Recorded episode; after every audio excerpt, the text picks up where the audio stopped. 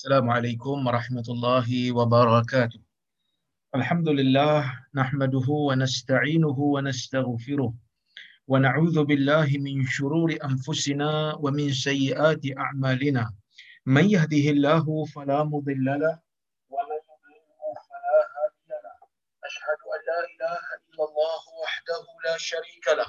واشهد ان محمدا عبده ورسوله اللهم صل وسلم على محمد وعلى اله وصحبه اجمعين اما بعد muslimin dan muslimat yang dirahmati Allah Subhanahu wa taala sekalian alhamdulillah pada malam ini kita dapat berhimpun sekali lagi bersama-sama untuk kita sambung perbincangan kita berkaitan dengan kitab Riyadhus Salihin karya Al-Imam An-Nawawi rahimahullah Tuan-tuan dan puan-puan yang dirahmati Allah sekalian, Alhamdulillah hari ini kita akan masuk kepada bab yang baru iaitu bab yang ke-15 dalam kitab Riyadhus Salihin ini iaitu bab kata Al-Imam Nawawi babul muhafazati 'alal a'mal. Bab pada membicarakan tentang memelihara amalan-amalan. Jadi uh, seolah-olah Imam Nawawi ni dalam meletakkan tajuk-tajuk bab ni pun ada keseimbangan yang mana sebelum ni kita banyak berbicara tentang seimbang dalam amal. Tidak terlalu cuai dan tidak terlalu melampau. Tetapi di sini al-Imam Nawawi rahimahullah bagi tahu dekat kita bawakan kepada kita dalil-dalil daripada al-Quran dan dalil-dalil daripada hadis Nabi sallallahu alaihi wasallam yang menunjukkan tentang kepentingan untuk konsisten di dalam amal yang seimbang itu. Ha, dia Nabi SAW tak bagi kita melampau di dalam amalan. Nabi SAW tak bagi kita terlalu membebankan badan kita ataupun fizikal kita dalam melakukan ketaatan kepada Allah Azza wa Jal. Sedangkan benda tu bukan wajib. Ha, umpamanya hadis yang telah kita bincangkan sebelum-sebelum ini, Nabi tak bagi kerana ia akan membawa kepada uh, kelesuan dan akhirnya membawa kepada kepenatan dan akhirnya akan meninggalkan amalan tersebut. Dan Nabi sallallahu alaihi wasallam juga tak bagi kita cuai dalam amalan.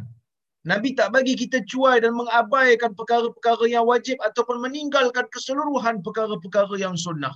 Kerana perkara perkara-perkara yang wajib dan perkara yang sunnah inilah yang kita akan bawa bertemu dengan Allah Azza wa Jalla di akhirat nanti yang akan yang akan diisi di dalam kantung pahala kita apabila amalan kita ditimbang di hadapan Allah Azza wa Jalla nanti. Dan di sini Al-Imam Nawawi nak memberikan isyarat. Jangan cuai, jangan melampau.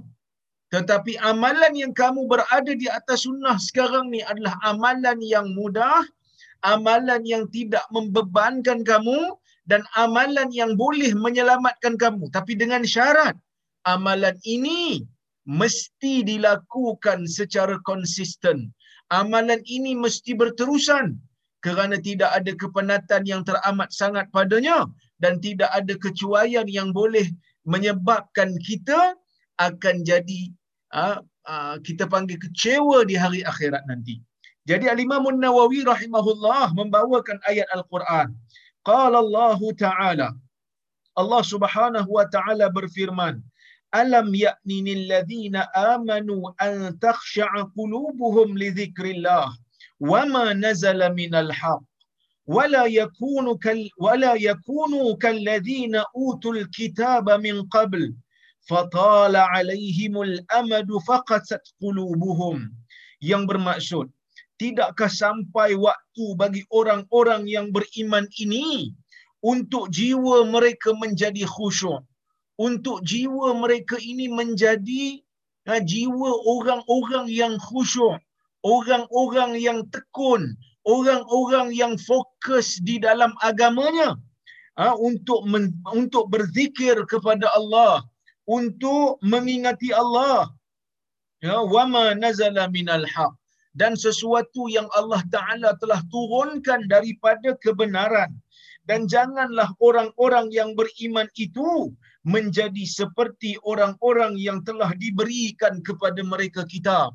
Yakni kata Allah, jangan orang-orang yang beriman ni setelah di, didedahkan kepadanya Al-Quran, setelah didedahkan kepadanya As-Sunnah, jangan jadi macam orang-orang yang telah diberikan kitab daripada golongan Yahudi dan Nasara yang mana fatala alaihimul amad apabila berla, apabila berlalu masa yang panjang setelah diturunkan kepada mereka hidayah setelah diturunkan kepada mereka ayat-ayat Allah di dalam kitab-kitab yang terdahulu faqasat qulubuhum tiba-tiba jiwa mereka menjadi keras Tuan-tuan dan puan-puan yang rahmati Allah sekalian dalam hadis eh, dalam ayat Quran ni Allah Subhanahu wa taala nak bagi tahu kat kita tentang kepentingan untuk melembutkan jiwa kena tengok ayat Al-Quran. Nak lembutkan jiwa kena tengok hadis Nabi sallallahu alaihi wasallam. Kerana dua-dua dalil ni lah yang akan melembutkan jiwa. Sebab tu dalam Quran ni dia tidak ada fasal-fasal seperti mana kita membaca kitab undang-undang. Uh, mungkin ada yang tanya ustaz kenapa ayat Quran ni dia tak buat satu uh, ayat akidah satu satu tempat. Ayat fiqh yang berkaitan dengan hukum hakam satu surah. Ayat yang berkaitan dengan ahli kitab satu surah. Kenapa mesti ada campur-campur? Sedangkan kalau buat pembezaan-pembezaan ni, kalau buat kita kata berstruktur yang ada susunan-susunan ni kan senang. Kerana Al-Quran ni bukan kitab undang-undang seperti mana yang digunakan dalam mahkamah. Sebaliknya Al-Quran adalah kitab hidayah bagi orang yang membaca Al-Quran satu surah demi satu surah dia akan lalu umpamanya kalau dia baca surah Baqarah dia akan lalu ayat akidah dia akan lalu ayat yang berkaitan dengan orang munafik kemudian dia akan lalu ayat Nabi Musa kemudian dia akan lalu pelbagai ha? pelbagai cerita yang akan dilalui yang akan menjadikan setiap kali dia membaca Al-Quran akan ada pengajaran selain daripada hukum hakam, selain daripada sejarah yang yang diceritakan oleh Al-Quran, dia akan dapat menenangkan diri dia, menenangkan nafsu dia daripada buas mencari dunia. Bila dia baca mana-mana surah akan ada yang ni bahagian untuk jiwa dia, yang ni bahagian untuk otak dia, yang ni bahagian untuk pengetahuan dia. Maka tuan-tuan dan puan-puan yang rahmati Allah sekalian, ayat Al-Quran yang diturunkan oleh Allah Azza wa Jal. Dan bukti-bukti kebesaran Allah yang Allah Ta'ala telah letakkan di dalam alam ini menjadikan sepatutnya menjadikan jiwa orang yang beriman yang benar-benar beriman akan menjadi khusyuk akan menjadi tekun akan menjadi tunduk. Ha, berbeza dengan golongan ahli kitab yang mana mereka ini ha, apabila berlalunya masa mereka tidak lagi mahu untuk khusyuk. Sebaliknya mereka mempergunakan kitab Allah untuk kepentingan dunia mereka. Jadi sebab itu tuan-tuan dan puan-puan dalam ayat ni Allah Azza wa Jalla nak peringat pada kita. Yang pertama melazimi ayat Allah. Melazimi sunnah Nabi akan menjadikan jiwa jadi khusyuk. Dan satu lagi iaitu tala. Allah Taala sebut fatala alaihimul amad. Apabila apabila tempoh masa menjadi panjang maka pada masa tu jiwa mungkin akan menjadi keras. Jadi kalau lama sangat tak dengar nasihat, kalau lama sangat tak mari kuliah, kita kena ada satu-satu masa peruntukan untuk kita ketuk jiwa kita.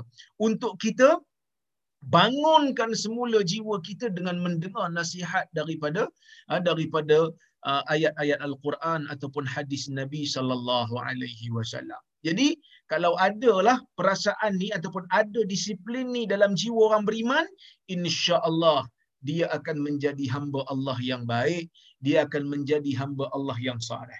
Kemudian kata Allah lagi, wa qala ta'ala wa qaffayna bi Isa bin Maryam wa atainahu al-injil wa ja'alna fi qulubi alladhina ittaba'uhu ra'fatan wa rahmah wa rahbaniyatan ibtada'uha ma katabnaha alaihim illa ابتغاء رضوان الله فما رعوها حق yang bermaksud dalam surah Al-Hadid ya surah Al-Hadid ayat 27 yang bermaksud kemudian kami menjadikan ah, ah, pengikut-pengikut ataupun yang mengikut nabi-nabi yang sebelum ini kami jadikan yang akan melangkah uh, kepada laluan yang telah dilalui oleh nabi-nabi sebelum ini dengan Isa anak Maryam. Ya Isa anak Maryam. Dan kami memberikan kepadanya Injil. Dan kami jadikan bagi di dalam jiwa orang-orang yang mengikutinya uh, perasaan rafah dan perasaan rahmah. Uh, dua-dua ni makna yang sama iaitu perasaan kesian dan perasaan kasih sayang sebahagian ulama kata Ha, kalau ra'fah dengan rahmah disebut dalam satu ayat yang sama, ra'fah ni kasih untuk menjauhkan orang daripada menjauhkan orang daripada kejahatan, menjauhkan orang daripada keburukan. Ha, itu kasih. Kasih untuk menjauhkan orang daripada benda yang tak elok. Ha, dan kalau rahmah maksudnya kasih untuk membawa sesuatu yang baik kepada manusia. Ada yang kata begitu. Ya? Warahbaniyatani batada'uha. Kemudian, sifat-sifat sifat-sifat rahbaniyah sifat-sifat kerahiban yang mana mereka ciptakan sendiri dan kami tidak wajibkan ke atas mereka kecuali untuk mendapatkan keredaan kepada keredaan daripada Allah tetapi mereka tidak memeliharanya dengan pemeliharaan yang baik. Tuan-tuan dan puan-puan yang rahmati Allah Subhanahu wa taala sekalian. Ayat ni nak bagi tahu kat kita bahawasanya uh, penting untuk orang-orang yang beriman yang mengikuti jalan Nabi sallallahu alaihi wasallam untuk memelihara amal ibadat mereka. Yang mana dalam ayat ni Allah Taala nak bagi tahu kat kita tentang sikap orang-orang ahli kita yang menjadi pengikut nabi-nabi yang terdahulu apabila mereka ini telah mengetahui kebenaran. Apabila mereka ini telah mengetahui sesuatu yang dipanggil sebagai tanggungjawab yang datang daripada Allah untuk kita laksanakan tetapi mereka tidak mahu untuk memelihara amalan mereka. Jadi oleh kerana itulah Allah Subhanahu wa taala mencela golongan ini Allah Subhanahu wa taala menceritakan kepada kita tentang bagaimana tidak konsistennya golongan ahli kitab supaya kita tak mengikuti jalan mereka. Ha, tidak mengikuti ha, tidak mengikuti jalan mereka. Kita tengok lagi ayat Al-Quran Allah taala kata wala takunu kallati naqadat ghazlaha min ba'di quwwatin ankatha. Kamu janganlah wahai orang-orang yang beriman kamu jangan jadi seperti orang perempuan yang mana dia rongkaikan semula sesuatu yang telah dia pintal sesuatu yang telah dia simpul elok kemudian dia dia rongkaikan semula. Sedangkan yang pintal itu telah telah menjadi kukuh. Maksudnya kalau kita ni dah ada satu amalan yang telah kita lakukan dan amalan itu baik. Amalan itu mempunyai pahala yang begitu tinggi. Jangan pula kita tinggalkan seperti mana seorang perempuan yang telah memintal benang, yang telah memintal jahitan, kemudian dia pergi rongkaikan semula. Itu adalah perbuatan yang tidak bijak. Allah Subhanahu wa taala berfirman lagi, "Wa'bud rabbaka hatta ya'tiyakal yaqin." Sembahlah Tuhanmu sehingga datang kepada kamu keyakinan. Ayat ni banyak geng-geng ha, geng-geng yang uh, tarikat, geng-geng yang sesat. Uh, walaupun kita kata apa bukan semua geng-geng sufi ni sesat, ada sufi yang bagus. Tapi sebahagian daripada tarikat-tarikat yang sesat mereka gunakan ayat ni uh, untuk mengatakan um, bila datang kepada kita keyakinan uh, bila datang kepada kita keyakinan maka tak perlu lagi untuk kita beribadat. Sebab Allah Subhanahu wa taala kata wa'bud rabbaka hatta ya'tiyakal yaqin sembahlah Tuhanmu sehingga datang kepada kamu keyakinan. Nampak macam oh bila dah yakin bila sampai martabat yakin maka tak perlu ibadat lagi dah sebenarnya yakin dekat situ maksudnya adalah kematian. Ha, maksud dekat yakin dekat ayat ni maksudnya adalah kematian. Kerana kematian itu adalah satu keyakinan yang pasti. Kerana dalam hadis Nabi sallallahu alaihi wasallam pernah menyebutkan kepada seorang sahabat yang meninggal. Nabi SAW mengatakan dia telah didatangi dengan keyakinan iaitulah janji yang pasti daripada Allah. Apa dia? Kullu man 'alaiha fan. Setiap seseorang itu, setiap sesuatu itu pastinya akan menemui saat kehancuran, menemui saat kematian. Jadi sebab itu tuan-tuan dan puan-puan yang dirahmati Allah sekalian, kematian itu dinamakan dengan ha, dinamakan dengan uh, keyakinan. Ha, bukan sebut yakin tu maksudnya bila dah sampai tahap yakin maka tak perlu ibadat. Kerana kita tengok sehingga akhir hayat Nabi sallallahu alaihi wasallam Nabi still salat. Sehingga akhir hayat Nabi sallallahu alaihi wasallam Nabi still ibadat. Sebab saya pernah jumpa orang yang mana dia, dia tanya saya, ha, dia kata ha, bila tengok saya solat, lepas tu saya tumpang solat kat rumah dia. Lepas tu dia tengok saya solat. Ya, dia tengok saya solat, lepas saya solat tu dia tanya, solat ni untuk apa? Saya kata solat ni sebab Allah Ta'ala suruh lah. Dia kata kamu ingat senang ke nak solat? Solat ni perlu menghadirkan, perlu menghadirkan hakikat solat yang sebenar. Kalau kamu tak tahu apa itu hakikat solat, kamu tak payah solat. Buang masa je kamu solat. Dan bila kamu solat, maksudnya ha, kamu wujud. Dan bila Tuhan tu wujud dan kamu wujud, maksudnya ada dua wujud. Maka kamu telah syirik bila melakukan solat. Saya pun pening tuan-tuan. Saya pun pening. Dan akhirnya dia membawakan ayat ni. Dia kata, saya tanya, Pak Cik tak solat ke? Dia kata, saya ni dah sampai kepada tahap yakin dan tak perlu solat lagi dah. Kalau ada mereka-mereka yang menggunakan ayat ini untuk melepaskan diri mereka daripada hukum hakam syariat, maka mereka telah terkeluar daripada agama Islam. Kerana tidak ada seorang pun yang boleh untuk mengeluarkan diri mereka daripada syariat Muhammad sallallahu alaihi wasallam. Tak ada siapa pun yang boleh claim diri dia, saya dah tak pakai dah syariat Nabi Muhammad wasallam, tak ada. Semua orang terikat. Ha, semua orang terikat dengan ha, dengan syariat Nabi Muhammad sallallahu alaihi wasallam. Sebab itu tuan-tuan dan puan-puan yang dirahmati Allah sekalian ya. Kalau kita tengok ya dalam uh, hadis Nabi sallallahu alaihi wasallam Nabi wasallam pernah sebut Nabi kata lau kana Musa hayyan la yas'uhu illa taba'ani. Atau kama qal. Yang bermaksud kalaulah Musa hadis riwayat Imam Al-Bukhari kalaulah Musa tu masih hidup tidak ada ruang bagi dia. Ha, melainkan dia juga akan mengikut aku.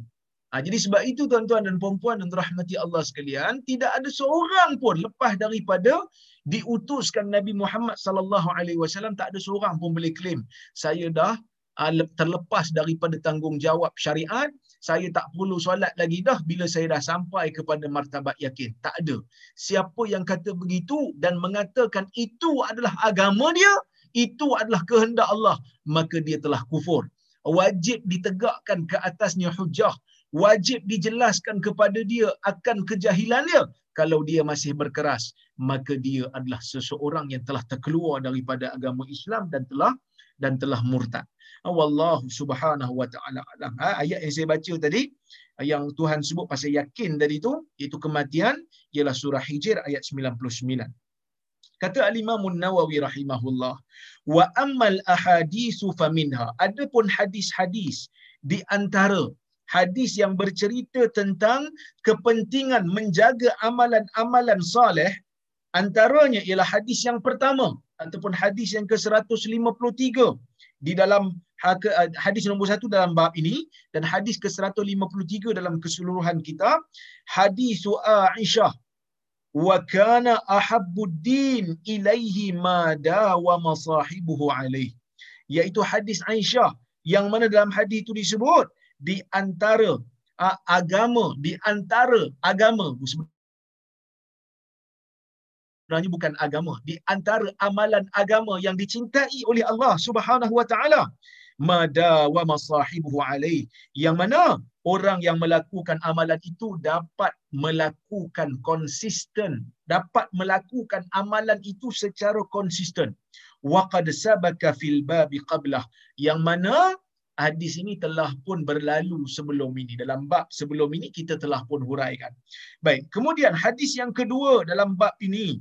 Wa an Umar bin al-Khattab radhiyallahu anhu qal qala Rasulullah sallallahu alaihi wasallam man nama an hizbi min al-lail أو عن شيء منه فقرأه ما بين صلاة الفجر وصلاة الظهر kutiba lahu ka'annama qara'ahu minal lail rawahu muslim yang bermaksud ya sesiapa yang tertidur daripada melakukan ibadatnya. Hizbihi ini maksudnya ibadat-ibadat yang dilakukan oleh manusia untuk diri dia. Sama ada yang berbentuk salat ataupun berbentuk bacaan Al-Quran ataupun yang berbentuk zikir-zikir. Jadi kalaulah ada satu orang ni setiap hari dia peruntukkan untuk diri dia ha, melakukan ibadat, melakukan salat, melakukan bacaan Al-Quran, melakukan zikir-zikir pada waktu malam sebelum daripada dia tidur. Tiba-tiba satu ketika dia tertidur apabila uh, dia ni terlupa ataupun tak mampu lagi nak angkat mata dia tertidur sampai dia tak lakukan uh, dia tak sempat untuk melakukan zikir dia. Dia tak sempat untuk melakukan solat dia. Minal lail pada waktu malam. Au an syai'in minhu ataupun dia buat tapi sikit je. Dia buat sedikit je dia tak sempat habiskan seperti mana kebiasaan dia. Faqara'ahu ma baina salatil fajri wa salatiz zuhri. Dan dia lakukan dia baca semula dia baca semula dia kampoi balik. Ha, dia tebus balik apa yang dia selalu baca pada waktu malam. Bangun-bangun dah subuh dah. Dia terlepas ha, dia terlepas solat-solat yang dia lakukan pada waktu malam waktu qiyamul lail. Jadi bila terlepas tu tuan-tuan dan puan Nabi kata faqara'ahu. Dan dia baca semula oh, zikir dia ataupun bacaan Quran dia ataupun dia lakukan semula salat dia. Ma baina salatil fajri wa salatiz zuhri. Dia ulang semula dia tebus semula lepas daripada dia salat fajar. Antara solat fajar dengan solat zuhur tu ada waktu dan dia tebus dia buat pada waktu tu. Kutiba lahu ka'annama qara'ahu minal lail. Akan ditulis untuknya. Pahala seolah-olah dia membacanya pada waktu malam jadi tuan-tuan dan puan-puan dan rahmati Allah sekalian hadis ni nak bagi tahu kat kita tentang kepentingan ha, menjaga amalan-amalan terutamanya yang melibatkan amal pada waktu malam yang kita lakukan pada waktu qiyamul lail. Jadi kita kena konsisten buat. Tapi Nabi SAW ni dia ni dia ni manusia. Ha, yang mana dia ni juga adalah manusia macam kita dari sudut sifat kemanusiaan Nabi tu sama macam kita. Ada waktu-waktu Nabi tahu manusia ni akan penat. Ada waktu-waktu Nabi tahu manusia ni akan mengantuk. Ada waktu-waktu Nabi tahu manusia ni akan sakit demam sehingga tidak mampu untuk dia melakukan ibadat seperti mana kebiasaan dia pada sebelum-sebelum ni. Jadi apabila dia tertidur pada malam tu, dia ulang semula pada esok harinya. Ha, Nabi SAW sebut tentang tentang antara fajar dan juga zuhur. Nak bagi tahu cepat. Dia qada tu cepat. Dia tebus tu cepat. Maka ditulis baginya seolah-olah macam dia still qiyamul lail. Ini kelebihan yang Allah Subhanahu wa taala berikan kepada umat ini. Ha, untuk mereka tebus semula amalan yang amalan-amalan sunat yang telah berlalu waktunya. Yang ni ha, rahmat daripada Allah kepada umat Islam. Sebab itu kata Syekh Mustafa Burah dalam kitab dia Nuzhatul Muttaqin dia kata afad al hadis al muhafazah ala al awrad. Hadis ini memberikan faedah kepada kita tentang kepentingan menjaga wirid. Ha, menjaga wirid-wirid.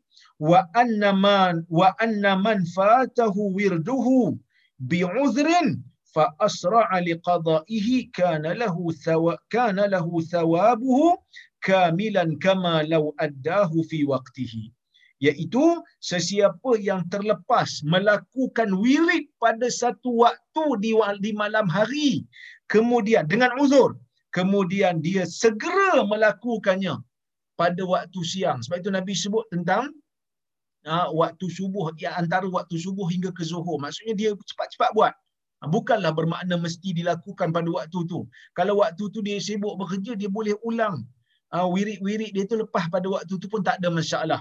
Tapi yang pentingnya dia segera untuk lakukan, maka kata Syekh, kana lahu thawabuhu kamila. Maka pahalanya dikira sebagai pahala yang sempurna. Kama lau addahu fi waqti. Ah, sama seperti mana ya, dia lakukannya pada waktu-waktu yang sepatutnya iaitu pada waktu malam.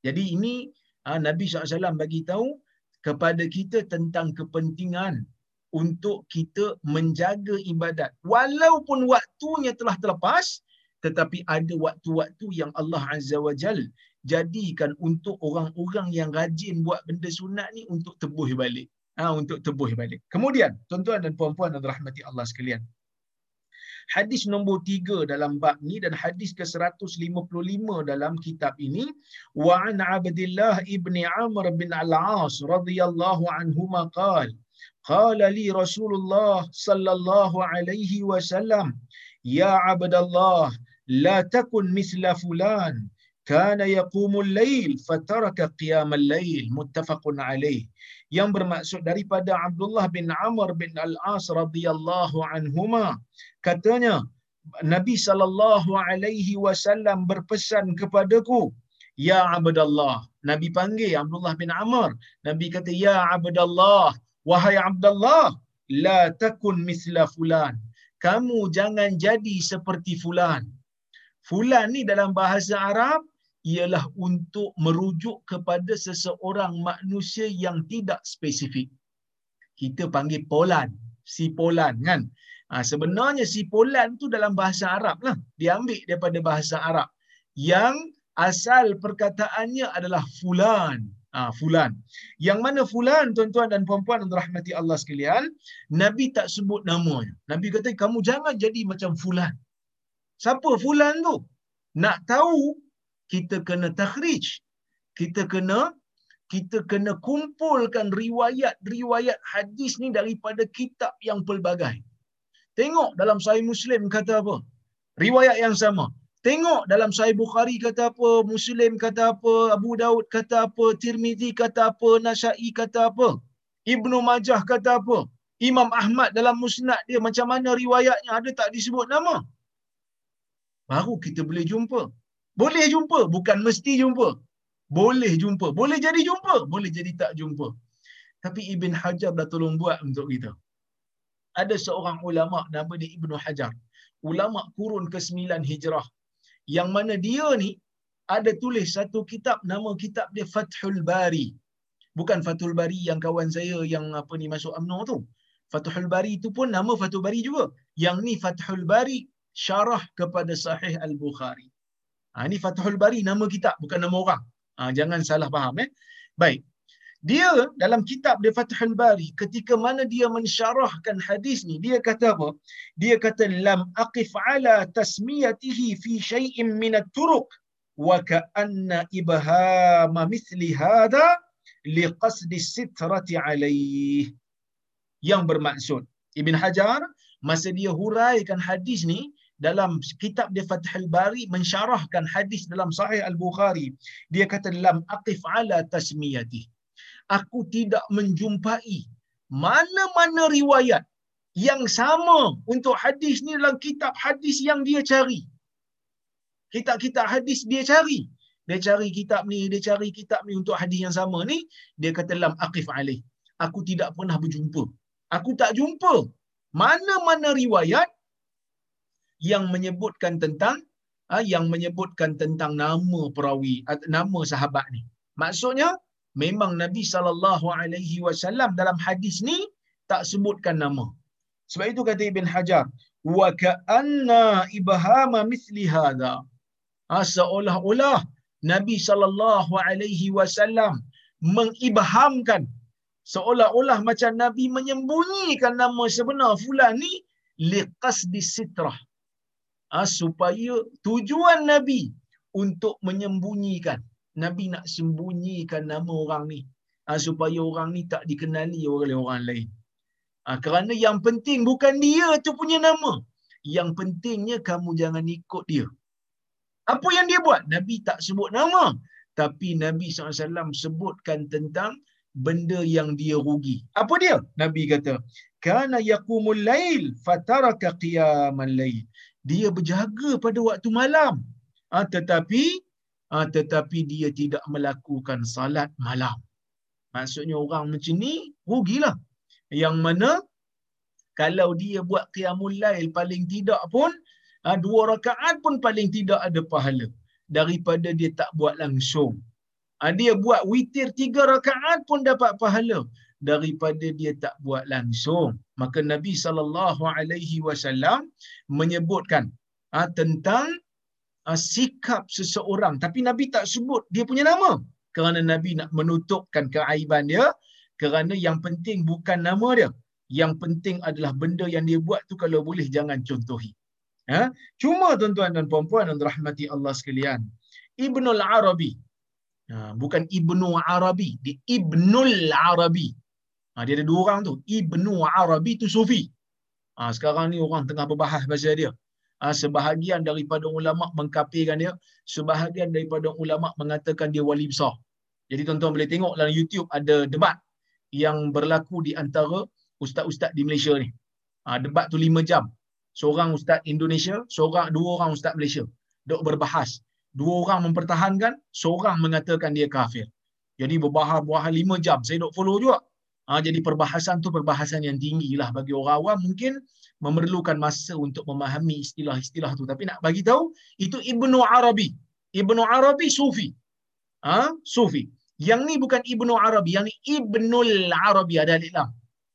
Ibnul Arabi Al-Andalusi, ni daripada Andalusia. Yang mana dia ni merupakan faqih, muhaddis dan juga mufassir. Dia faqih, dia pakar dalam bab fiqh, dia juga pakar mentafsir Al-Quran. Dia ada satu kitab nama dia Ahkamul Quran, karya Ibnul Arabi.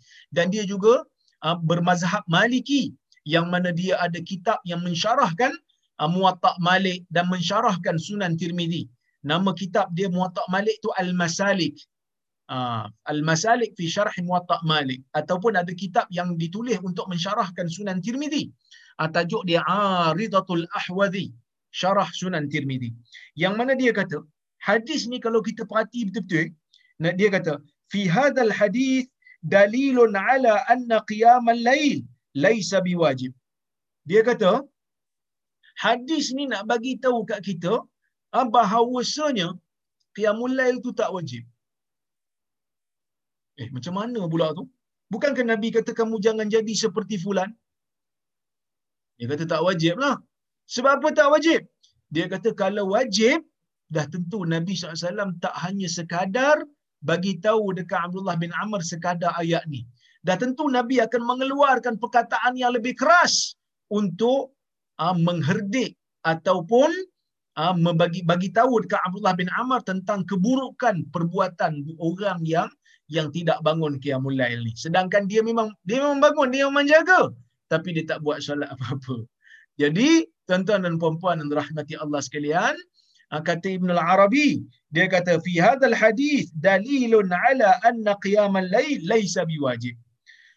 إذ لو كان واجبا لم يكتفي لتاركه بهذا القدر بل كان يذمه أبلغ الذنب dia kata hadis ni dalam hadis ni ada lafaz yang menunjukkan qiyamul lail tak wajib yang mana kalau wajib sudah pastinya Nabi sallallahu alaihi wasallam tidak memadai ya, bagi tahu dekat Abdullah bin Amr dengan perkataan yang seperti ini sahaja. Sekadar ini sahaja. Bahkan pastinya dia mencela.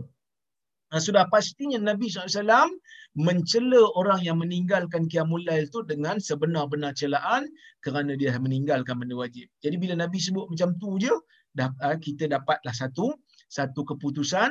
Ah, Qiyamul Lail satu benda yang baik, Qiyamul Lail rugi bagi mereka yang tidak melakukannya sedangkan dia berjaga pada waktu malam. Ah, tetapi ia bukanlah satu kewajipan, cuma ia sebagai dia adalah satu kerugian sahaja. Sebab itu kata Syekh Mustafa Bugha ketika mensyarahkan hadis ni. Dia kata afadal hadis at-targhib bi'adami tasmiyati man waqa'a fi haqqihi ma yuzammu bihi. Hadis nak bagi tahu kat kita tentang satu kepentingan iaitu kalau boleh ah, digalakkan untuk kita ni tidak menamakan seseorang yang melakukan perkara yang boleh untuk uh, menjadikan diri dia itu dicela. Yang ni pun Nabi sebenarnya bukan cela pun. Nabi kata kamu jangan jadi macam dia. Tapi bila dia ada buat satu benda yang tak apa nak bagus, maka Nabi sallallahu alaihi wasallam tak sebut nama dia. Kita pun kalau boleh macam tu lah. Ha, kita pun kalau boleh macam tu. Kalau ada benda-benda yang kita nak tegur, Ah, kita nak nasihat orang lain, kamu jangan ikut macam fulan. Kalau boleh jangan sebut nama. Biar dia faham, kita faham. Sudah. Ha, tapi kalau dia jenis tak faham juga, dan kita bolehlah sebut nama dia. Yang mana ini bukan mengumpat ke Ustaz? Mengumpat ni dibenarkan apabila kita bertujuan menyebutkan keburukan dia li ta'dib wa tahdzir untuk memberikan amaran dan ancaman kepada kawan kita yang mungkin terikut dengan yang mungkin akan terpengaruh dengan kejahatan dia. Contohlah bila kita tengok ha, bila kita tengok ada satu orang kawan kita dok berkawan dengan satu orang ni. Yang mana kita tahu orang ni akan menyebabkan kawan kita ni akan terikut akhlak buruk dia, akan terikut perangai jahat dia. Maka kita bagi tahu siap-siap. Engkau ni, eh, engkau ni duk ikut dia, duk follow dia, duk rapat dengan dia hati-hati sikit. Yang mana dia ni ada masalah akhlak. Yang mana dia ni akan menyebabkan kau buat benda tak elok. Kau hati-hati sikit. Jadi kita buat benda tu tak dianggap sebagai perbuatan mengumpat yang dilarang. Sebaliknya pada waktu itu dibenarkan untuk kita menyebutkan keburukan dia untuk kita memberikan peringatan. Insya-Allah ah, kita akan masuk bab tu. Ah, kita akan masuk bab tu babu ma yubahu minal ghibah.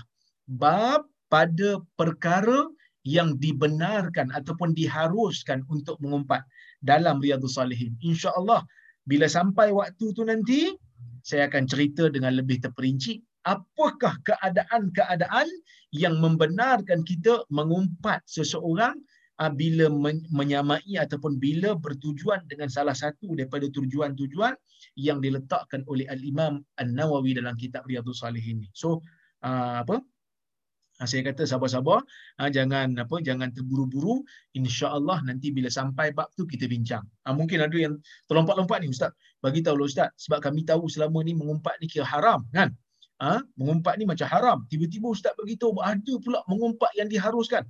Ataupun dalam kata lain, dalam istilah lain, ha, mengumpat patuh syariah. Ya, memang ada mengumpat yang patuh syariah.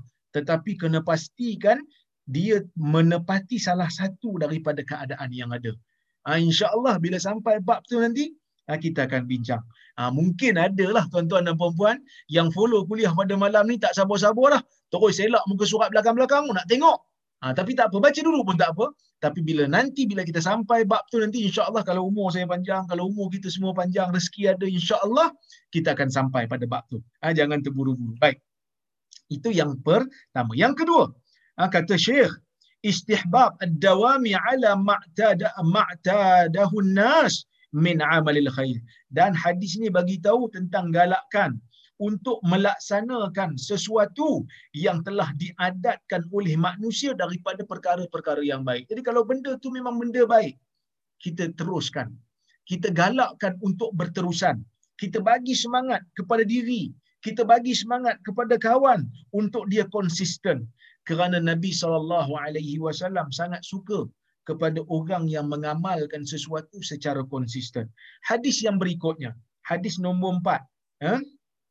dalam bab ni dan hadis ke 156 wa an aisyah radhiyallahu anha qalat kana rasulullah sallallahu alaihi wasallam idza fatathu salah min al-lail min waja'in aw ghairihi صلى من النهار ثنتي عشرة ركعة rawahu muslim yang bermaksud daripada Aisyah radhiyallahu anha katanya Rasulullah sallallahu alaihi wasallam apabila telah terlepas bagi baginda daripada melakukan salat pada waktu malam disebabkan oleh kerana kesakitan atau selainnya maka Nabi sallallahu alaihi wasallam akan salat pada waktu siang sebanyak 12 rakaat. Hadis riwayat Imam Muslim. So Aisyah bagi tahu dekat sini perbuatan Nabi sallallahu alaihi wasallam bukan perkataan.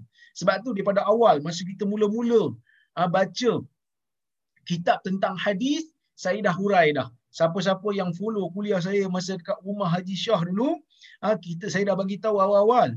Apa itu hadis? Hadis ini ialah ma'udhifa ila Nabi sallallahu alaihi wasallam min qawlin aw fi'lin aw taqririn aw sifatin khilqiyatin aw khuluqiyah yang bermaksud hadis ialah sesuatu yang disandarkan kepada Nabi sallallahu alaihi wasallam daripada perkataan daripada perbuatan daripada perakuan sama daripada sifat sama ada sifat itu sifat batang tubuh Nabi, kejadian badan Nabi sallallahu alaihi wasallam ataupun sifat akhlak Nabi sallallahu alaihi wasallam. Apa saja yang disandarkan kepada Nabi itu adalah hadis. Itu adalah hadis. Cuma kalau sandaran yang disandarkan kepada Nabi itu sandarannya lemah, maka hadis tu kita panggil hadis lemah. Kalau orang tu bohong, dia pergi kata Nabi kata sedangkan Nabi tak kata, itu adalah hadis yang palsu. Kalaulah hadis itu, kalaulah sandaran itu sandaran yang sahih, kita bagi tahu hadis itu sahih. Jadi apa saja yang disandarkan kepada Nabi kita panggil hadis. Nak tahu sahih ke tak sahih, kena cek perawinya. Apa yang disandarkan tu? Perkataan pun dia, perbuatan pun dia, perakuan pun dia, sifat batang tubuh Nabi pun dia, akhlak Nabi pun dia. Itu semua hadis. Itu kita kata hadis, tuan-tuan dan puan-puan. Ya. Jadi kalau kita tengok kat sini, Aisyah tak menukilkan kalam Nabi sallallahu alaihi wasallam. Aisyah tidak menukilkan kalam Nabi. Sebaliknya Aisyah menukilkan perbuatan Nabi dan ia termasuk di dalam hadis Nabi sallallahu alaihi wasallam kerana itu adalah perbuatan. Perbuatan Nabi. Bila sahabat tengok Nabi buat macam mana, sahabat akan bagi tahu kita. Kerana sahabat tahu apa saja yang terbit daripada Nabi SAW itu adalah hadis Nabi ah, yang sahih. Adalah sesuatu yang bersandarkan kepada wahyu daripada Allah Subhanahu Wa Taala. Walaupun Nabi diam, sesuatu berlaku depan Nabi SAW, Nabi tak bantah. Ada waktu Nabi diam, ada waktu Nabi senyum, ada waktu Nabi ketawa sahabat akan bagi tahu Nabi diam, Nabi senyum, Nabi ketawa. Kenapa? Sesuatu yang berlaku di depan Nabi, kalau benda tu tak betul, pastinya Nabi akan bantah. Tapi bila Nabi tak bantah, Nabi diam. Nabi tak bantah, mungkin Nabi bercakap. Ha, mungkin Nabi senyum, mungkin Nabi ketawa. Sahabat akan bagi tahu. Kerana bila Nabi tak bantah, menunjukkan Nabi approve. Approve itu kita panggil sebagai takrir. Jadi tuan-tuan dan puan Aisyah begitu apa? Aisyah kata Nabi SAW ni bila tertinggal salat malam dia.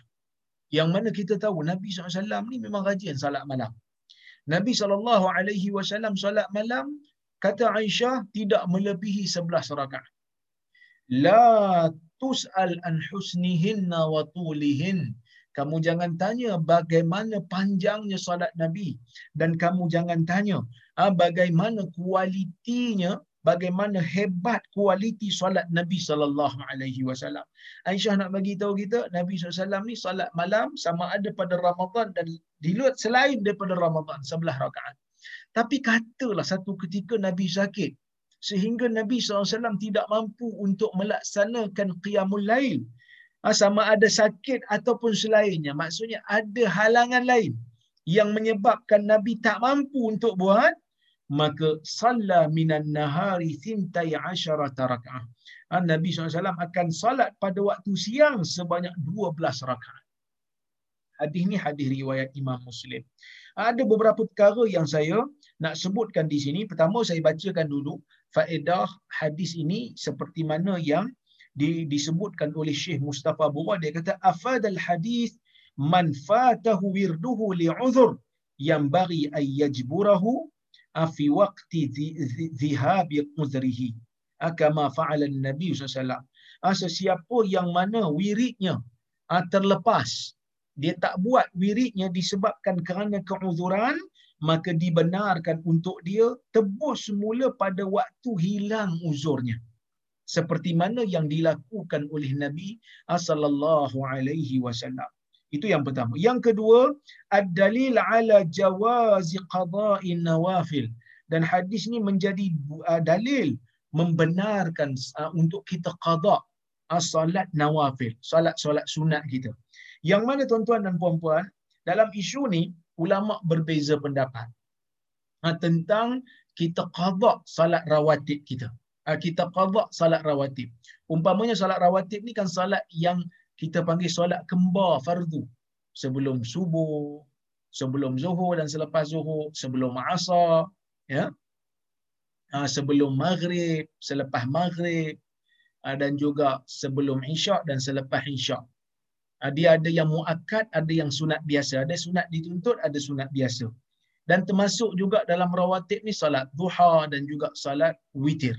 Jadi untuk salat rawatib ni, yang salat rawatib ni boleh qada ke tidak? Ulama berbeza pendapat.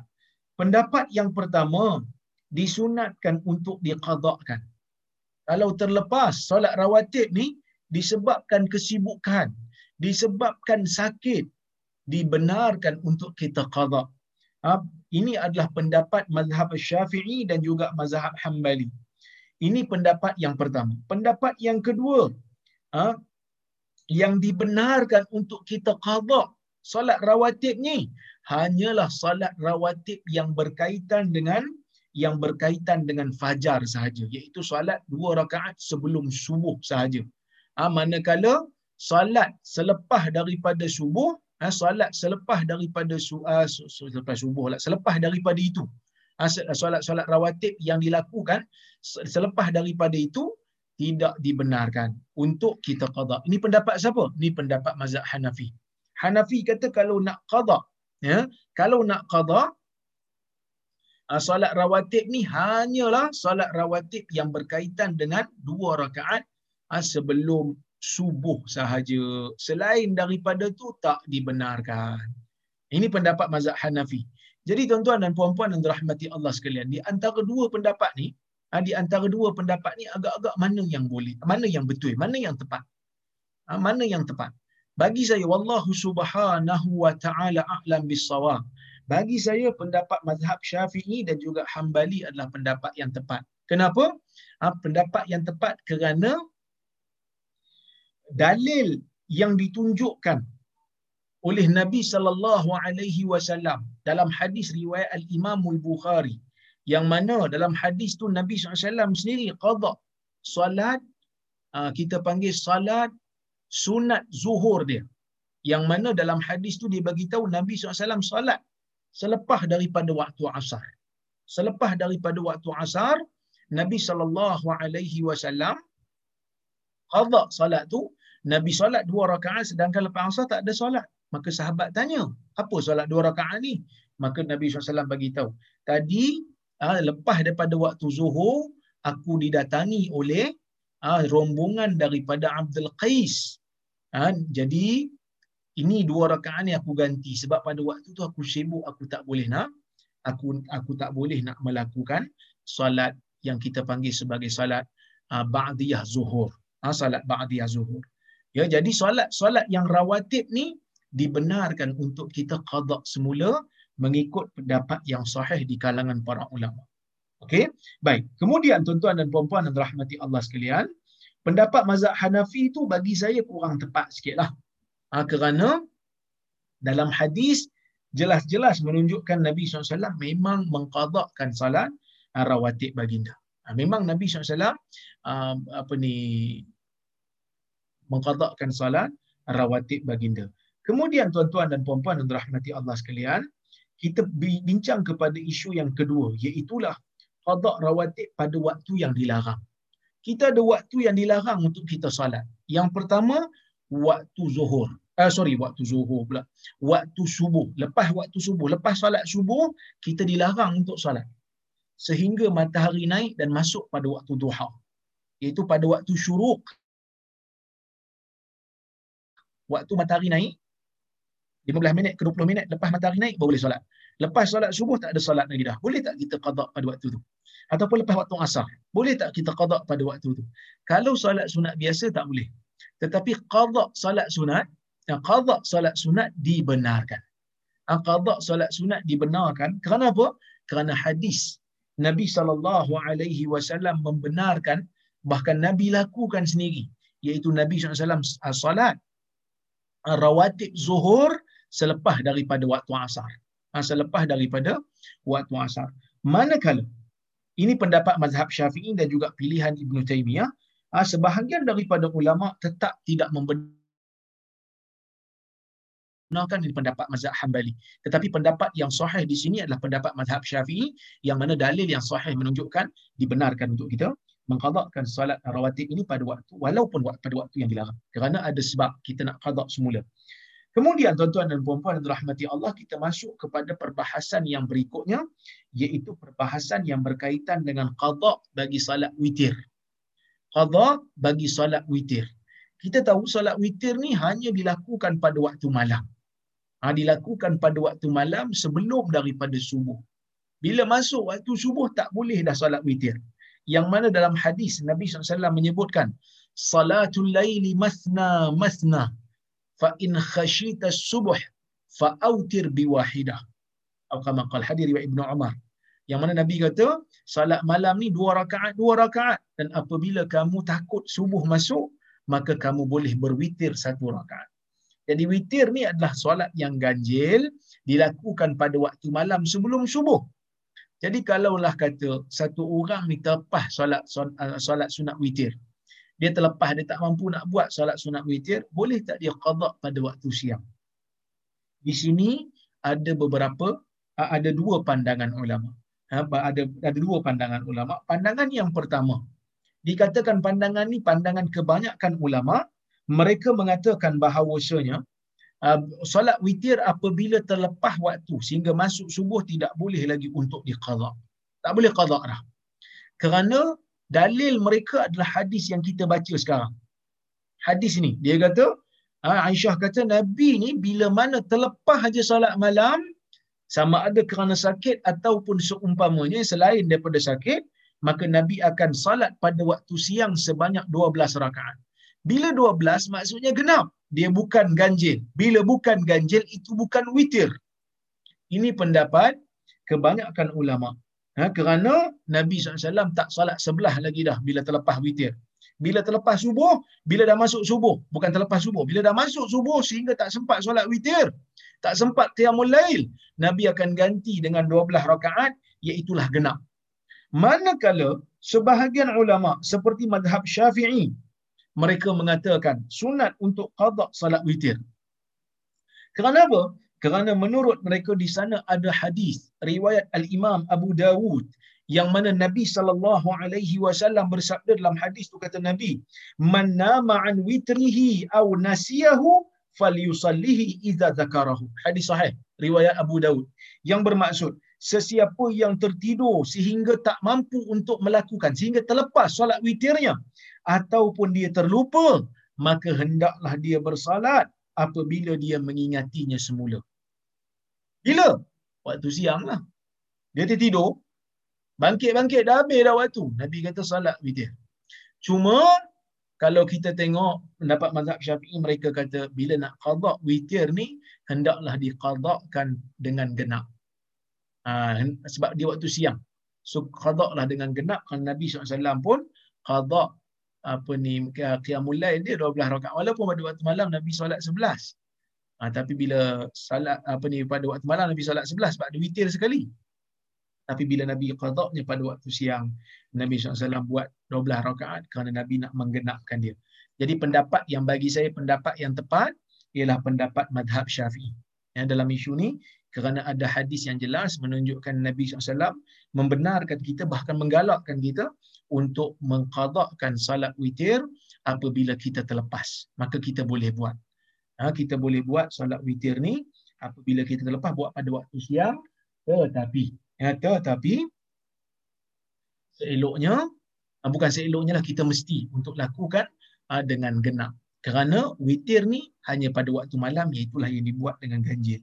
So hadis Aisyah ni menjadi bukti bahawasanya salat-salat sunat boleh untuk diqadakan ha, diqadakan semula ya baik tuan-tuan dan puan-puan yang dirahmati Allah Subhanahu wa taala sekalian jadi kalau kita tengok hadis ni uh, membenarkan untuk kita ni still konsisten dalam amalan walaupun eh walaupun apa ni kita ni berdepan dengan situasi yang menyukarkan kita untuk terus melaksanakan amalan pada waktunya. Sehingga ada di sana waktu yang Allah Ta'ala sediakan kepada kita untuk kita qada. Bila nak qada ni Ustaz? Bila-bila masa. Ya? bila-bila masa tidak menjadi tidak menjadi masalah dibenarkan ha, dibenarkan untuk untuk uh, untuk kita melakukan melakukannya walaupun waktu pada waktu itu waktu itu telah pun tamat wallahu subhanahu wa taala alam bisawab baik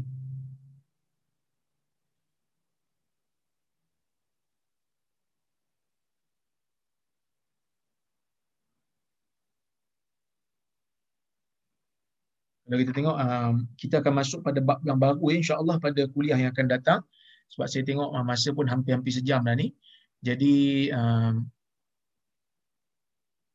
insya-Allah kita saya tengoklah kalau kalau ada soalan ya kalau saya tengok ada soalan saya akan ambil dulu insya-Allah. supaya kita boleh habiskan masa kita dengan menjawab soalan insya-Allah.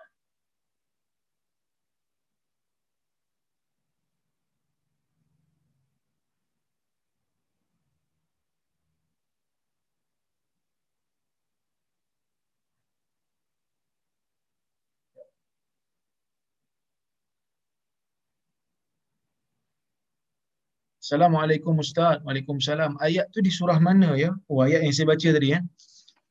Ayat yang pertama yang saya baca tadi adalah surah Hadid ayat 16. Ayat yang kedua adalah ayat daripada surah Hadid ayat 27. Kemudian ayat yang ketiga yang saya baca tadi ialah surah An-Nahl ayat 92. Ayat yang keempat yang saya baca tadi adalah surah Hijr ayat 99. Ya. Oh, ada orang jawab dah pun. Ha, terima kasih Brother Zul. Alhamdulillah kerana tolong jawab. Saya tak perasan. Okay. Interesting ni doktor pasal mengumpat yang dibenarkan. Ya, memang interesting. Ha, memang interesting. Ha, kerana kita tahu sebelum ni mengumpat ni semua haram kan. Tetapi di sana ada mengumpat yang patuh syariah. Ha, walaupun um, apa kita dok tengok memang nampak macam Eh, mengumpat ni boleh ke? Tak boleh Ustaz. Haram mengumpat ni. Disebut dalam Quran haram. Makan daging saudara sendiri. Tapi, di sana ada pengecualian. Hadis mengecualikan. Ada hadis-hadis yang mengecualikan. Ha, benda yang paling simple sekali.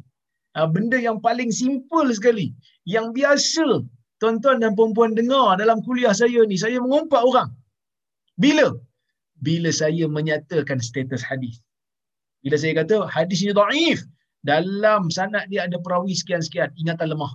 Menyebutkan keburukan perawi adalah mengumpat. Tetapi mengumpat itu adalah mengumpat kerana Allah iaitu mengumpat kerana nak menjaga syariat Allah. Dibenarkan. Sebab itu para ulama hadis zaman dulu dia kata apa? Hayya ma'ana naghtab fillah. Marilah duduk bersama dengan kita. Kita mengumpat kerana Allah. Ha, kita mengumpat kerana Allah. Baik Jadi insyaAllah kita akan sampai bab tu nanti ya. Assalamualaikum warahmatullahi Assalamualaikum warahmatullahi wabarakatuh. Dr. Waalaikumsalam warahmatullahi wabarakatuh. Betul ke kalau makan dan minum semestinya duduk? Atau adakah ia bermaksud waktu makan saja mesti duduk? Dalam hadis. Betul ke kalau makan dan minum semestinya duduk?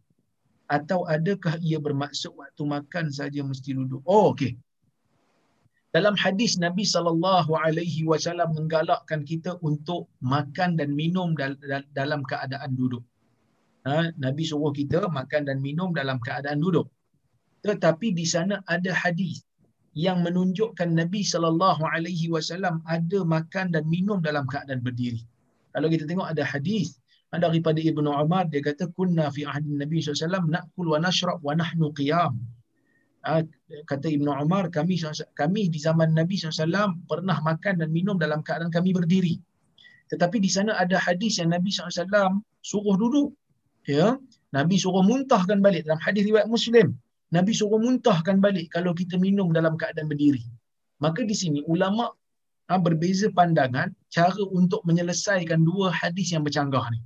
Ada hadis suruh duduk ada hadis suruh ada hadis suruh duduk ada hadis kata berdiri boleh maka sebahagian ulama mengatakan duduk tu yang afdal. Kalau kita makan dan minum ada ada keadaan kita duduk boleh duduk. Itu yang afdal. Manakala berdiri itu makruh. Ha, manakala berdiri itu makruh. Habis itu kenapa nabi solat anak kenapa nabi minum dan makan berdiri? Dia kata libayanil jawas. Untuk menunjukkan ia tu dibenarkan bukan haram Nabi buat benda makruh pun Ustaz. Nabi buat benda makruh bukan Nabi suka benda makruh. Nabi buat benda makruh kerana Nabi nak ajar kita benda tu bukan haram. Maka bila Nabi buat benda makruh untuk mengajar, maka Nabi dapat pahala mengajar tu. Ha, kita tak tak digalakkan buat benda makruh, tinggal benda makruh dapat pahala. Ha, jadi tu uh, pandangan pertama. Pandangan kedua dia kata, makan dan minum ni dibenarkan. Cuma menyalahi yang lebih utama. Jadi kalau kita duduk, minum duduk, makan duduk kerana nak mengikuti Nabi, kita akan dapat pahala. Ha, kita dapat pahala baca bismillah, kita dapat pahala baca, ha, kita dapat pahala duduk, lepas tu kita dapat pahala baca doa selepas makan. Ya? Baik. Kemudian kita tengok uh, soalan berikutnya. Assalamualaikum Dr. Waalaikumsalam. Apakah ada salat sunnah 4 rakaat setelah Isyak yang mana ganjarannya seolah 4 rakaat tersebut didirikan pada malam Al-Qadar? Uh, solat 4 rakaat selepas Isyak memang ada. Hmm, solat 4 rakaat selepas Isyak memang ada. 2 rakaat uh, adalah solat apa ni muakkad sunat muakkad, 4 rakaat dibenarkan sunnah. Manakala ganjaran seperti mana solat pada malam Lailatul Qadar ini hadis daripada Nabi semuanya tidak sahih. Yang sahih ia hanyalah nukilan daripada salah.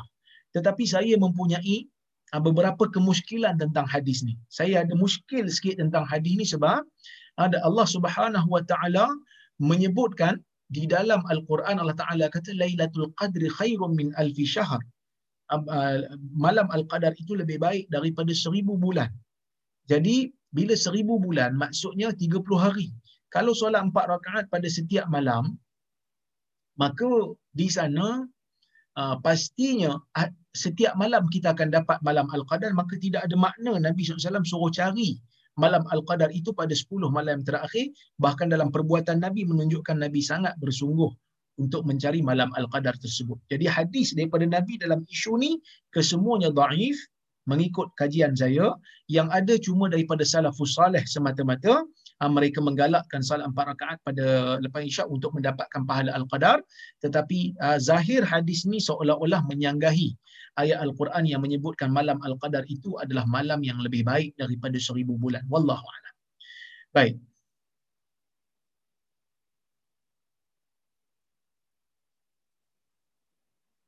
Assalamualaikum Ustaz. Waalaikumsalam. Boleh tak bagi penjelasan bilangan rakaat untuk salat sunat zuhur ke isyak? Ada yang kata dua, ada yang kata empat. Mana yang betul? Dua pun betul, empat pun betul. Contohnya, salat sebelum subuh dua. Sebelum zuhur boleh dua, boleh empat. Selepas zuhur boleh dua, boleh empat. Sebelum asar boleh dua, boleh empat. Ah, ah, sebelum maghrib dua. Selepas maghrib dua. Ah, sebelum isyak dua. Selepas isyak boleh dua, boleh empat. Jadi maksudnya um, ada hadis yang pelbagai dalam masalah tu eh. Tidak ada masalah. Baik. Uh, kemudian Assalamualaikum warahmatullahi wabarakatuh. Boleh huraikan salat-salat rawatib dan rakaat untuk tiap waktu mengikut cara sunnah Nabi SAW. Yang seperti mana saya sebut tadi lah. Maksudnya dua rakaat sebelum subuh.